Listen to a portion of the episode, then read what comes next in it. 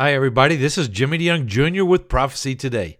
Amnesty International has called Israel an apartheid state. Is that true? Israel Medad comes to give us more details on this story. It's time now for Prophecy Today, a look at current events in light of biblical prophecy.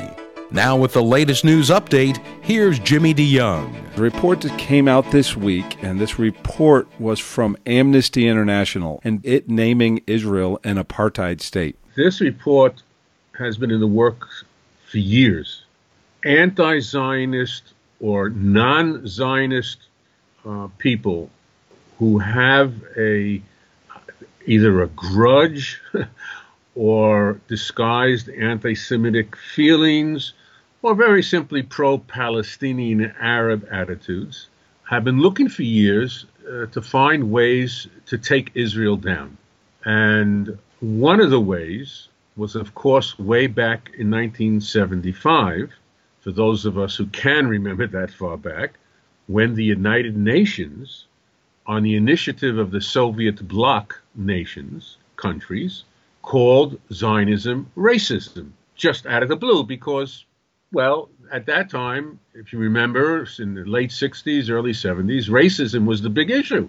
And that was rolled back about 20 years later because it just simply wasn't true. But if you make up enough stories and keep using the term, that's what happens. And the same thing has happened now. Ever since probably the Durban conference and even earlier, Israel is an apartheid country. Everybody knows how bad apartheid is we most of us uh, over the age of at least 50 can remember South Africa, and that appellation, that that stain, if I can say it, uh, should be applied to Israel. Of course, uh, I'm talking to uh, someone who's been to Israel multiple times, has mm-hmm. taken mm-hmm. probably thousands of people by this time. Mm-hmm. Everybody knows that there are no two uh, water fountains here in Israel, hmm. uh, that uh, there are no two bathrooms for Arabs and Jews or anything else that reminds you of apartheid. And in fact, Arabs have the right to vote. They even serve not only in the army, but also in all government offices and ha- uh, uh, even on the Supreme Court. And they sit in the Knesset. Uh, so, my last point on this opening answer is if you redefine apartheid, then you can call anything apartheid. And that's what they did. That's what this report does. And it also points to Israel since 1948. So, in other words, it's not about the Six Days War, the so called occupation, the so called settlements, you know, whatever the, the propaganda story.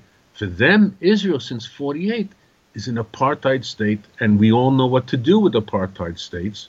We do away with them. We change them. We put them uh, in some sort of economic and, and cultural and political boycott. That's what we do. Israel Medad and the Amnesty International report calling Israel an apartheid state.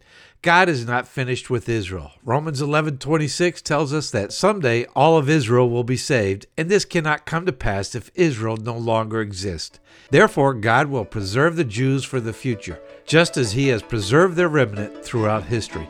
Nothing can thwart God's plan for Israel and the Jewish people. Remember, if you want more of the latest news out of the Middle East, go to our website at prophecytoday.com. There you will also find information for a better understanding of biblical prophecy as it relates to our world today. Our toll free phone number is 8 Prophecy 8. This is Jay Johnson inviting you to join us every Monday through Friday for Prophecy Today. Remember, the Lord Jesus is coming, and it could be today. So let's keep looking up until.